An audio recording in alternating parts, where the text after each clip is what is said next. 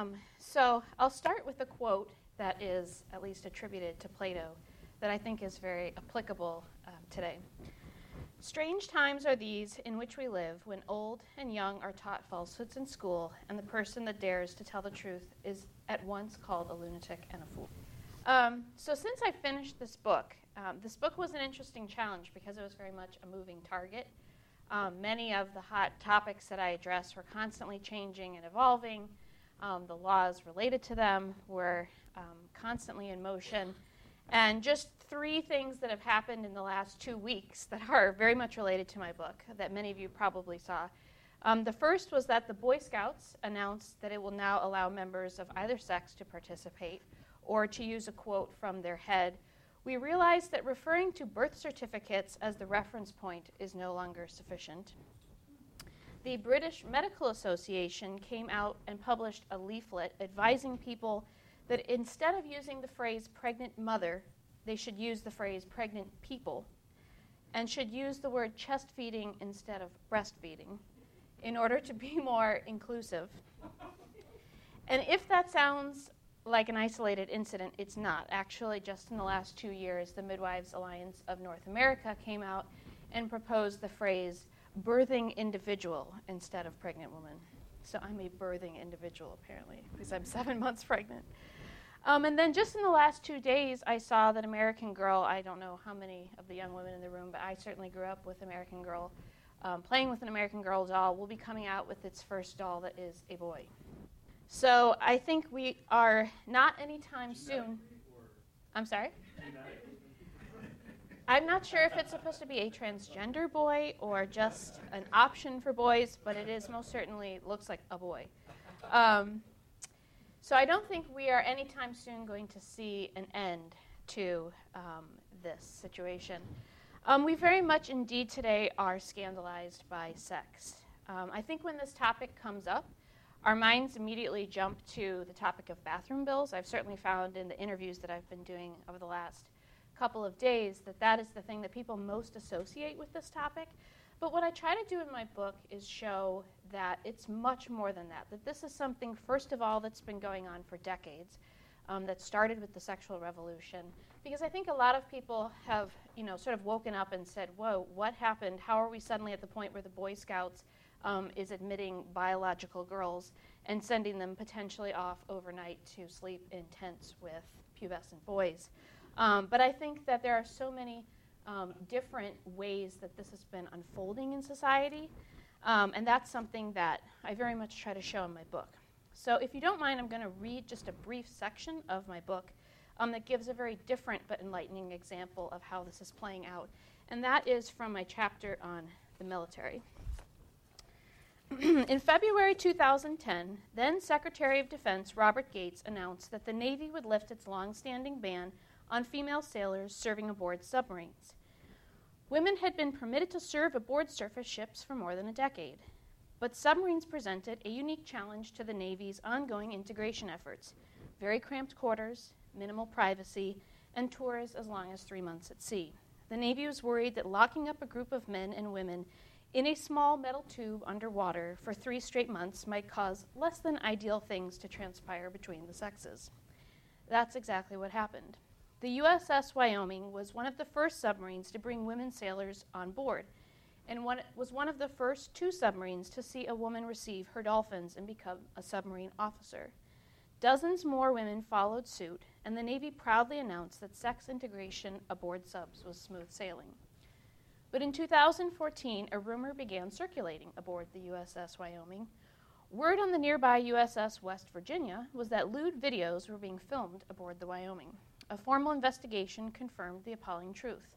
A ring of male soldiers, uh, sailors, had been collaborating for more than a year to film female sailors in the showers and share those videos with fellow shipmen. This was not just a one time prank that went viral. This was a calculated and collaborative, collaborative effort that implicated dozens of men who stood guard and covered for one another while they used banned electronic devices like iPods to film women, film women as they undressed and bathed. On one three month patrol, reports later revealed, every single woman aboard the USS Wyoming was filmed naked every single time she took a shower. The incident should have been a shocking wake up call for senior military officials. Women were systematically victimized for months on end because of a policy agenda built on blindness to sexual difference, tore down the long standing barriers designed to protect both women and the integrity of the Navy. But rather than hit the pause button, the Navy gave the perpetrators a slap on the wrist and pressed onwards towards its next goal integrating nuclear powered Virginia class attack subs and eventually all the enlisted ranks on submarines. This despite the fact that one of the Navy's own officials charged with investigating the USS Wyoming had said, no amount of barriers will be able to prevent all illegal attempts to record personnel. The upholding of standards and holding personnel accountable is the best method to prevent reoccurrence. Aside from the barrier, of course, that had been in place since the inception of the Navy's submarine program the barrier that took into account the fact that the average submarine has just 15 square feet of space per sailor and virtually no privacy except in the captain's quarters.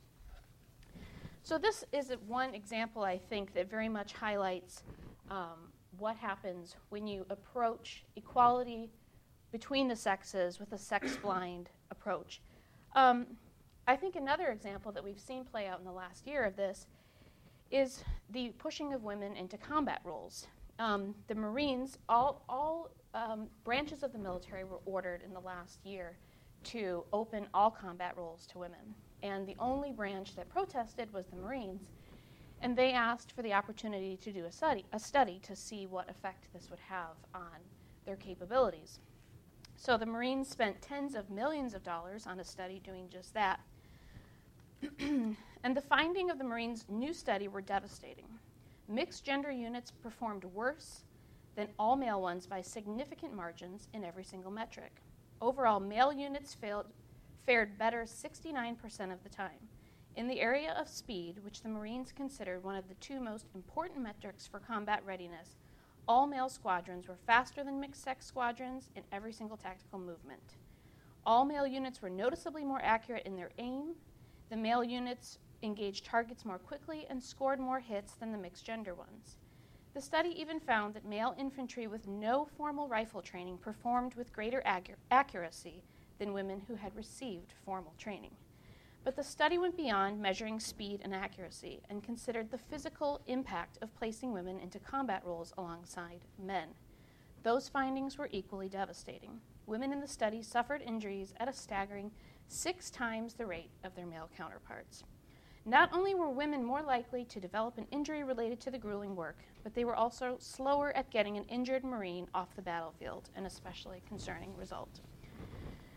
So, in other words, the military's approach of um, trying to essentially treat the sexes as if they were identical has the effect of making women more vulnerable to injury and death. And this is sort of the overarching thesis of my book, which is that when we take the approach of gender neutrality as the path towards equality between the sexes, we actually see the opposite. We see women are more vulnerable um, and women are undermined. Another example um, that I want to give that I think illustrates this are today's college campuses. CNBC recently labeled college, quote, one of the most dangerous places for women in America. And just a few statistics to that effect. According to data reported by universities and colleges in accordance with federal law and published by the government in 2014, 74% of all reported rapes of college students, 82% of reported on campus rapes, and 53% of what they termed on campus fondlings happened in student housing. And it's worth noting that almost all student housing today is co ed. Co ed dorms have long been the norm Approximately 90% of colleges and universities have co ed dorms, often mixed by floors, and more than 150 schools have co ed bathrooms, which can include co ed showers.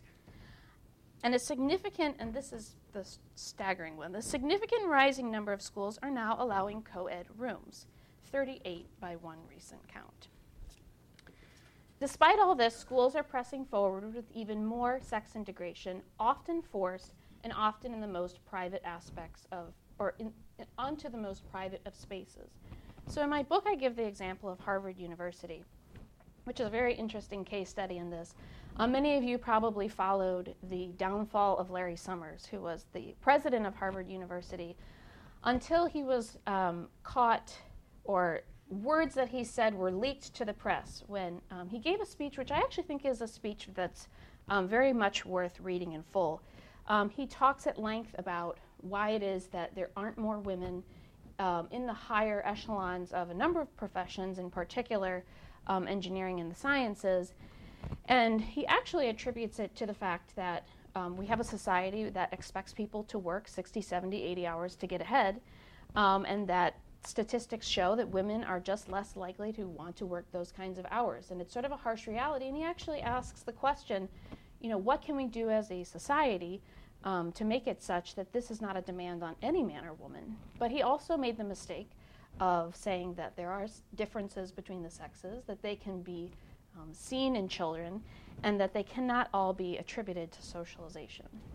If you read the speech, you'll find it a lot less controversial um, than you would were probably led to think that it was. But nonetheless, this eventually um, began his downfall as the president of Harvard. And the woman who was hired to essentially handle the um, PR downfall, Drew Gilpin Faust, took his place. And um, she immediately set out on a gender equity campaign. Um, among the things that she did was to install stenographers in the classes of the business school to make sure professors were aware that they were being tracked as to how often they were calling on men versus women, um, what sorts of lingo they were using in their classes. But one of the things that she did that you may have read about in the news last year was to effectively ban all single sex clubs, fraternities, sororities, and also Harvard University's finals clubs, which it was pointed out are equally, essentially equally divided between men and women. But she and the university argued that um, single sex clubs are sort of the last vestige of sex discrimination um, and are also um, dangerous for women and should be eradicated. So the school couldn't technically ban the clubs because of First Amendment rights, but what the school did was say anybody who participates in these clubs is no longer eligible for things like financial aid, scholarships, um, cannot serve as a sports captain, um, and are ineligible for any sort of leadership positions in the school. So it was a de facto ban. Um, they were not expecting the reaction that they got, which was for weeks, hundreds of women marched through campus. They had a hashtag, hashtag campaign called Hear Her Harvard, um, and they essentially argued that the school was taking away their safe spaces. Um, some of the women who were interviewed said that they particularly felt safe in these clubs because they had been victims of sexual assault on campus. Um, so this, the reaction against the school was entirely female. But then what was all the more stunning was the school's reaction to the women, which was to accuse the women of being sexist. Um, their, their spokeswoman came out and said, quote, change is difficult and is often met initially by opposition. That was certainly true with past steps to remove gender barriers at Harvard, yet, if, yet few today would reverse those then controversial decisions. We believe that gender discrimination has no place on Harvard's campus.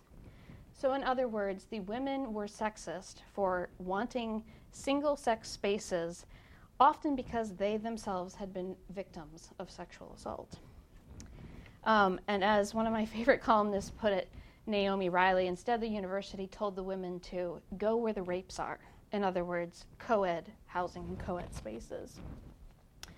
Um, so, the third example that I want to give of a way that I think a quote unquote gender blind approach often winds up hurting women the most has to do with sports. Um, Bernice Sandler, the godmother of Title IX, um, which she's been called, called the legislation that she helped to draft, quote, the most important step for gender equality since the 19th Amendment gave women the right to vote. And I know that Title IX has, um, gets its share of negative feedback and that there's lots of controversy surrounding parts of it. But I think that one, one thing that Title IX did do that is something that people on both sides of the political aisle can agree about that was good for women was to help carve out a space for women's sports. Um, I, I note in the book that after Title IX, there was a 1,000 79% increase in female partic- participation in sports, which in no way detracted from male participation in sports, which also saw a 22% increase in participation over that same time period. And I'm sure all of us in this room know at least one woman who has benefited in some way or may themselves have benefited from participating in, in girls' sports. I myself am one. Um, whether it's um, having access to a scholarship to college through that, or just developing self esteem, leadership skills, and friendships at a time when I think both young men and young women are very much in need of um, spaces and opportunities to cultivate those things. So Title IX was actually designed um, to, when it as it applied to sports, um, to promote girls in particular, girls' sports. So if there was no team for a girl, it essentially said the boys have to allow her to play on the team. But what it really did was hold schools um, to a standard that they had to show they were making a good faith effort to um, invest in girls' sports and boys' sports equally. But increasingly, um, schools and courts have been interpreting Title IX as it applies to girls' sports with a sex blind approach. Um, and I want to pull something out of my book here, too. Um, such that boys are actually now being allowed to play on girls' sports. Um, and I'm not talking about boys that self identify as girls, I'm talking about boys that self identify as boys. Um, the phenomenon went mostly unnoticed until 2011, when male high school senior Will Higgins competed in a girls' state swim meet in Massachusetts. He won the 50 yard freestyle race and broke the meet record with a time that would not have even qualified him to compete in the same race in the boys' division. The lead paragraph of a Boston Globe article covering the controversy that ensued was Orwellian. Quote, the governing body that regulates high school athletics in Massachusetts is taking a closer look at the controversy surrounding mixed gender swim teams. And this is my favorite part. And will soon address the issue of boys breaking girls' swimming records. So um, that's just one example. I highlight, um, I highlight in the book several other examples where you have um, men or young, young men, boys, competing on girls' sports, um, beating them you know, taking their spots in, in state and uh, you know, highly competitive levels, um, spots that often translate into things like scholarships. And the courts are essentially powerless against it. Um, they are increasingly uh, saying that you know if if we are to treat the sexes as equal, we literally do not have the ability to say um, that a boy cannot play on a girls' sports team. Um, so these are three examples of ways that women in particular are the losers in what I call a sex blind society. Um, and I think it's important to ask the question, and I go into this in my book, of how did we get here?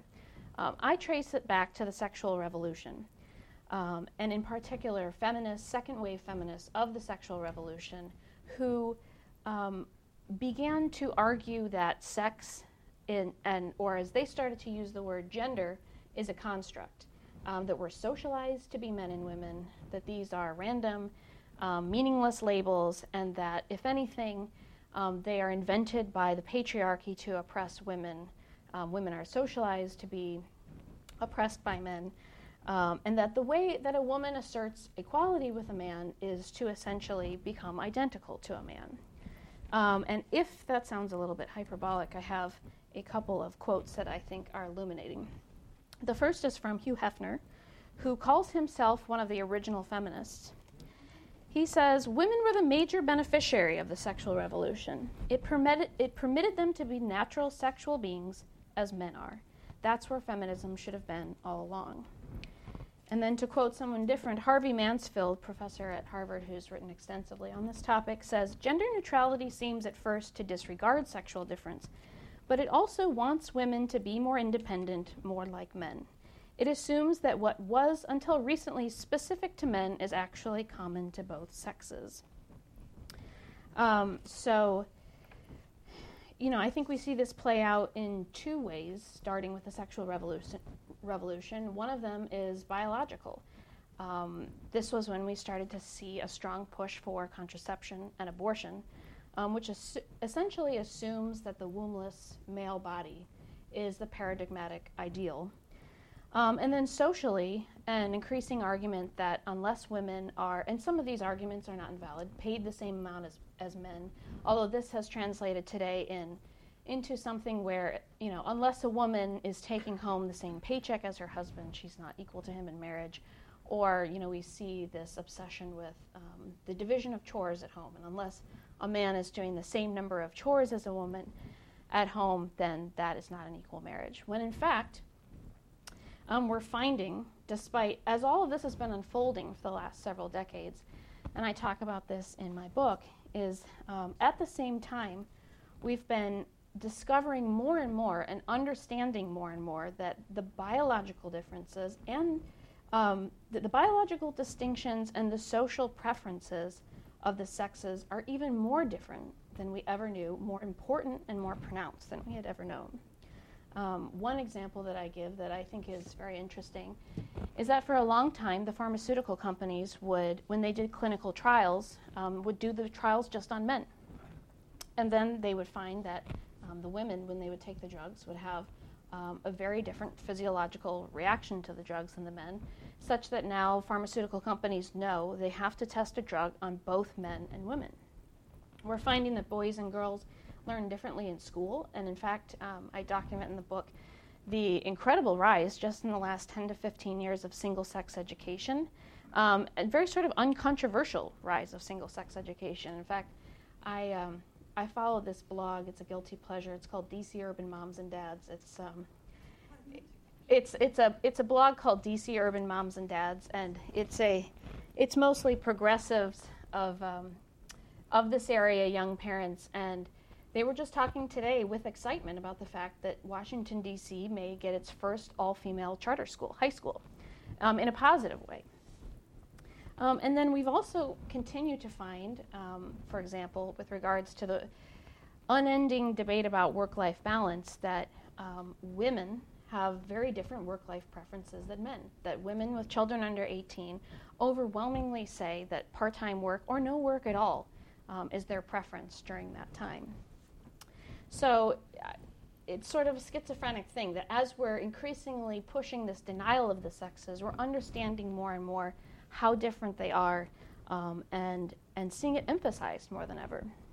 So I give the example of um, gender reveal parties uh, as something that I think um, illustrates just how um, much we still value the differences between boys and girls. And I have to say that as somebody who is pregnant, um, pretty much the first question I ever get is, Do you know if it's a boy or a girl? Just tonight, I've already been asked twice. Um, but increasingly, parents are sort of celebrating that, the, that mystery or the answer to that question. And you may have seen this on Facebook. Um, people like to photograph it. I've increasingly seen people hire professional photographers and they reveal it on Facebook. Um, people have a cake that has pink or blue, they cut it open, they have a whole party just to announce what they call the gender, um, really the sex of their unborn child. Um, the website Baby Center found in the last year that they had a 900% increase in threads on gender reveal parties, and that YouTube, in one six month stretch last year, saw an even bigger increase in videos uploaded to the site of people filming their gender reveal. Another thing I talk about in the book are the rise of single sex spaces. Um, we're, we're seeing an increase in women only gyms just since I finished the book, I've seen at least three or four more articles about women only shared working spaces. I don't know if anybody here has used WeWork. Um, it's it's a you pay like a fifty dollar fee every month, and you have access to like a desk and a coffee space, and it's great for freelancers. Well, increasingly, women are finding that they want that. They just don't want the distraction of men bothering them or flirting with them while they're working. Um, many of these uh, women only working spaces are designed to accommodate nursing mothers. I read about one that has a spa theme. And then um, recreational classes. So uh, I, I write about this in the book that we're seeing an increase in things like women only ski classes. Um, and again, these are things that aren't controversial to people. People see the articles about them and just sort of inherently understand um, why this there would be a demand for this, but it's worth noting that the demand is primarily driven by women. Um, I liked this quote from the founder of Curves, which was one of the first women's only exercise facilities. Uh, he said, Men don't care if women look at their butts while they're working out. Um, but women obviously do. Hence the drive for, or the demand for women only gyms. Um, and then another thing that I think, if you haven't already noticed this after tonight, you'll feel like every other article you see is about this. Um, but increasingly, we're seeing a better understanding of how it is that men and women uh, engage each other and contribute differently in the workplace, um, and really in all aspects of society. Um, so I want to read one more clip here. Um, this was from an article in the New York Times. I think it was entitled "Why Men Need Women" by Adam Grant, and he talks about um, many different ways that men are influenced, either by just the exposure to a woman, be it a sister um, or a wife, or working uh, with women. He says, or I, I write, uh, one study found that men who have daughters or simply work with women are more likely to agree that men should help more with chores at home. Another study found that men who grow up with sisters go on to spend more time with their families as well as to be more generous with charitable giving. In a piece for the New York Times, Adam Grant reports that social scientists believe that the empathetic, nurturing behaviors of sisters rub off on their brothers. He also cites Bill Gates, who attributes his decision to launch one of the largest charities in the world and give the vast majority of his fortune to it. He attributes this to the women in his life his mother, his wife, and his daughter. The piece cites a different study reporting that while women generally opt for a more even distribution of resources, men are more likely to be either perfectly selfish or perfectly selfless. It may be, Grant notes, that meaningful contact with women is one of the forces that tilt men towards greater selflessness. Um, and he goes on to cite the example of male CEOs who, when their firstborn child is a son, actually, on average, cut the wages of their employees. But when their firstborn child is a daughter, on average, raise the wages of their employees. So, more and more, we're seeing through sociology um, the ways that women um, impact the workplace and society for the good and sort of the complementary way that the sexes interact. So, um, sort of to sum up, what I argue in the book, or what I try, I try to make the case that um, for a long time we've been operating under the assumption that the way to equality between the sexes is to treat the sexes as if they were identical. But what I show in the book is that equal treatment does not yield equal outcomes, and that if anything, when we treat the sexes in a completely equal way, what we find is a very unequal outcome for women. And I think, contrary to the approach that our society is currently taking of trying to stamp out every last vestige of sex difference, even while schizophrenically um, you know, increasingly celebrating sex difference through things like gender reveal parties, um, that true equality, when we talk about equality between the sexes, that has to start with understanding and accepting what makes us different. That that's the real path to the equality that I think people on both sides of the debate really are seeking. So with that, thank you.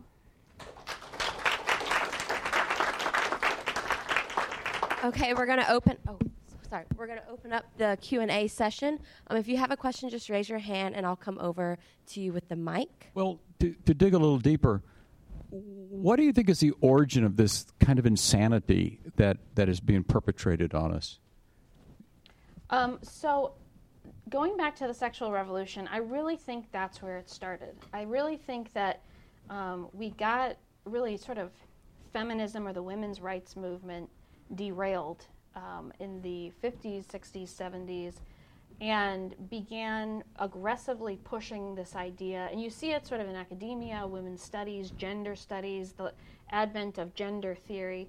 This idea that if we can just liberate ourselves, and I quote extensively some um, feminists from that period talking about this, that if we can just liberate, it's almost sort of like a Gnostic, like a neo Gnostic idea that if we can just liberate ourselves from our bodies, essentially what came about was the idea that the realities of, especially the female body, that those are hindrances and that we have to get rid of them and that we have to control them.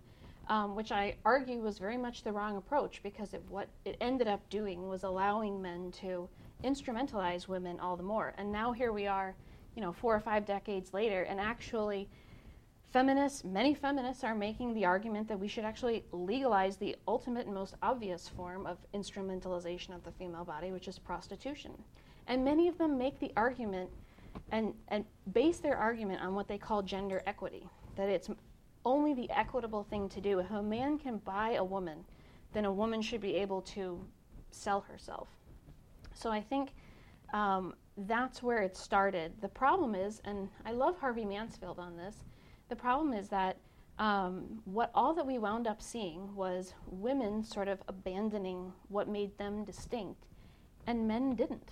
Um, men have shown no interest in, in abandoning um, sort of manliness. I mean, there are certain ways in which this has happened, but um, women were sort of more than willing to um, give up or cede femininity um, and essentially allow society to make the baseline for equality the male paradigm, whether it's the infertile male body um, or the idea that being, you know, just the fact that we're actually celebrating the idea that four in ten households are um, run by single women as if that that's some sort of triumphant moment because women are doing what men have done for centuries shows that we're constantly comparing um, female achievement with male achievement and even the military example i think um, this idea that women can only be equal to men in the military if they are engaged in the most violent and extreme hand-to-hand combat which even many men in the military aren't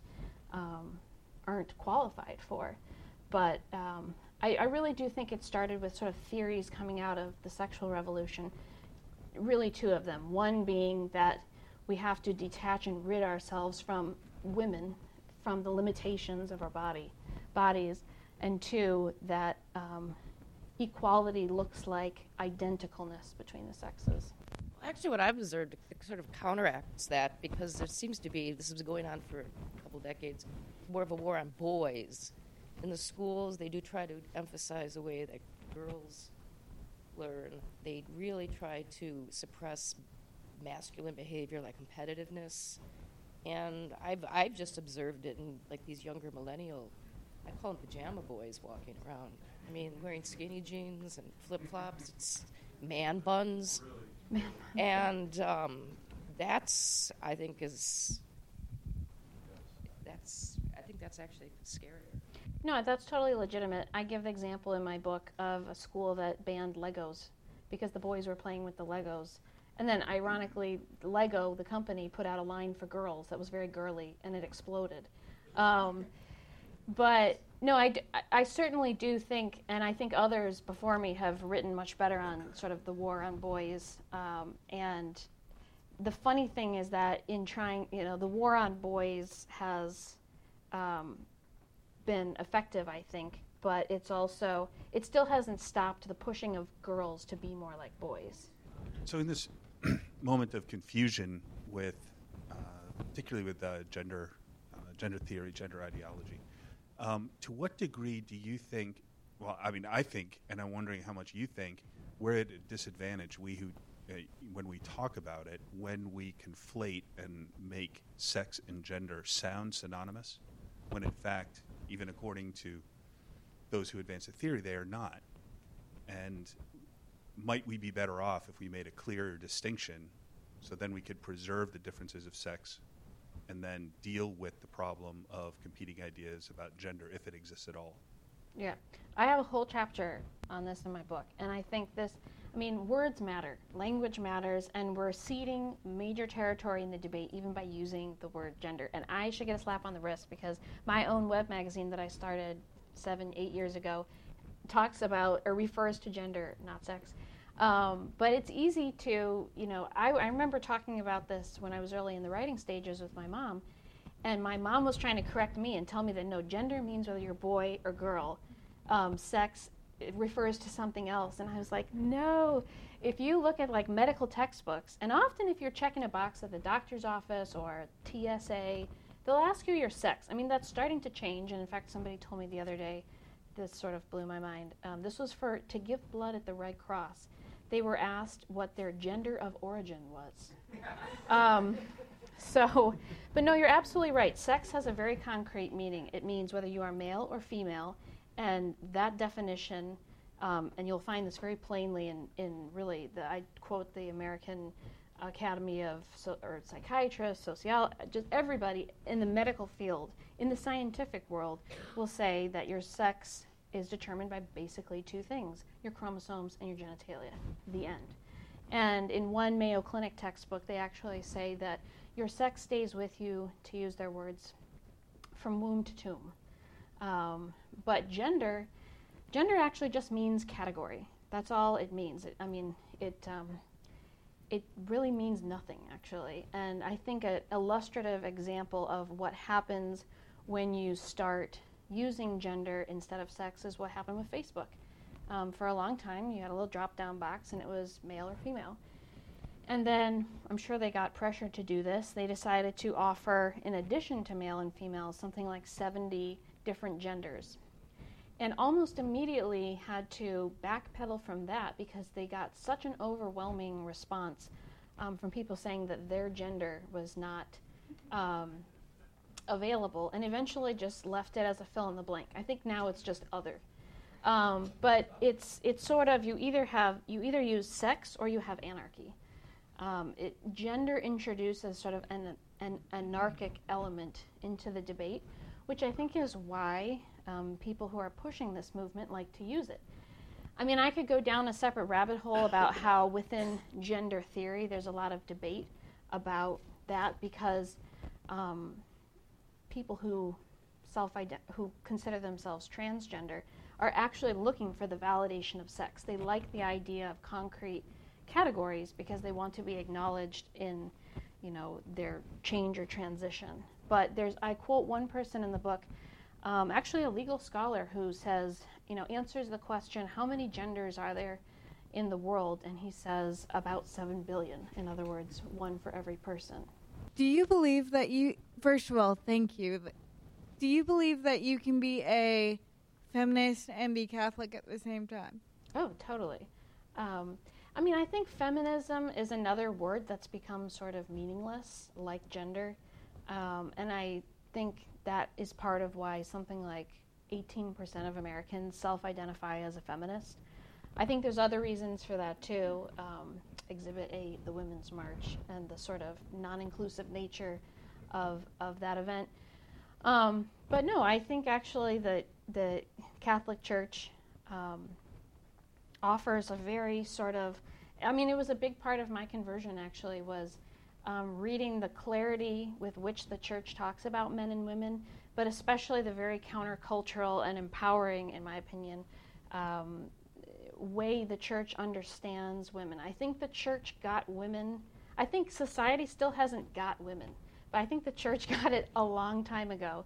Um, and you know, you have like Pope John Paul II, who started a conversation about a new feminism, and I think Pope Francis is continuing that when he talks about things like the need for a, a new theology of women. So I think if you decide you want to use the word feminism, I think there are very, um, they can very much be used in tandem with Catholic theology.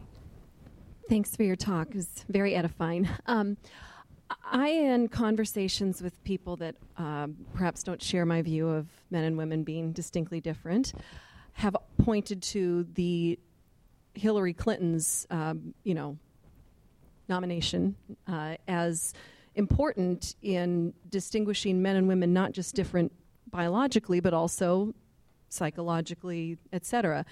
And I've had some varied responses to that, but what I've gotten sometimes is, well, it's not because men and women, it's lived experiences. I've gotten that. So I'm wondering if you've encountered that in conversations you've had with people and you know, how do you how do you address that in these kind of you know, we don't always have time to go into the church teachings about the differences between men and women. How do you quickly kind of address some of those things?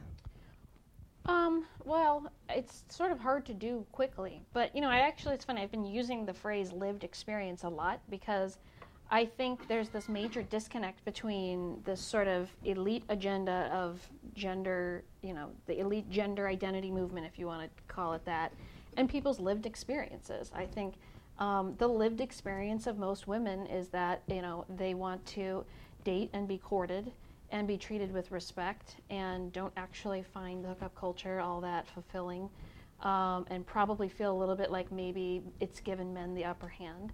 Um, I mean, certainly one lived experience that is extremely different for women than men is that of bearing and birthing children. Um, but even those things are under attack. I mean, I, I, you know, you sort of laugh about the example of the pregnant people and birthing individual, um, but I mean, increasingly society is finding that politically incorrect. That the most sort of like extremely different lived experience of men and women we can't talk about.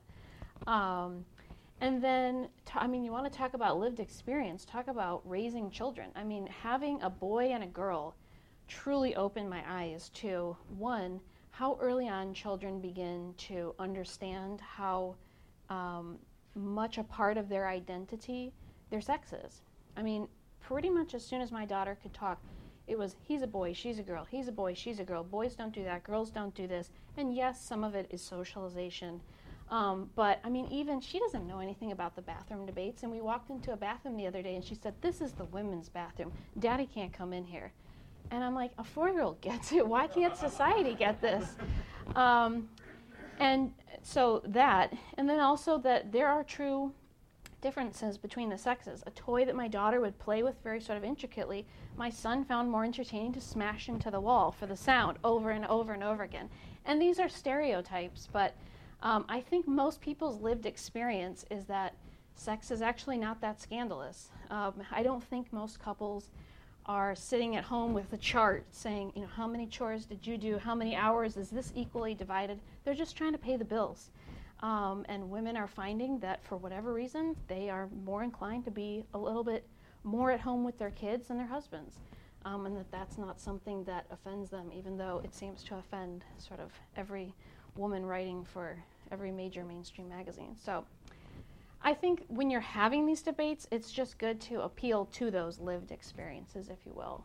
Um, So, you were talking about um, not wanting to go into stereotypes or anything like that, uh, but how do you propose to implement a change where we're not going to stereotype people um, and at the same time be able to have afforded them things like if you want to work and have children, but at the same time keep in mind that there are differences.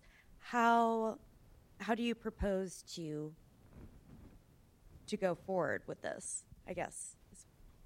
Well, on the topic of stereotypes, I actually think that trying to deny the differences between the sexes has actually enhanced and ex- exacerbated stereotypes. And I think that's because it sort of sends people flailing for any kind of um, quote unquote binary, if you will. And what we wind up with as the stereotypes are the super macho man and the hypersexualized woman. And, you know, exhibit A, Beyonce, you know, talk, uh, talking about herself as a feminist, um, and then at the same time singing lyrics that uh, involve or sort of glamorize sexual violence.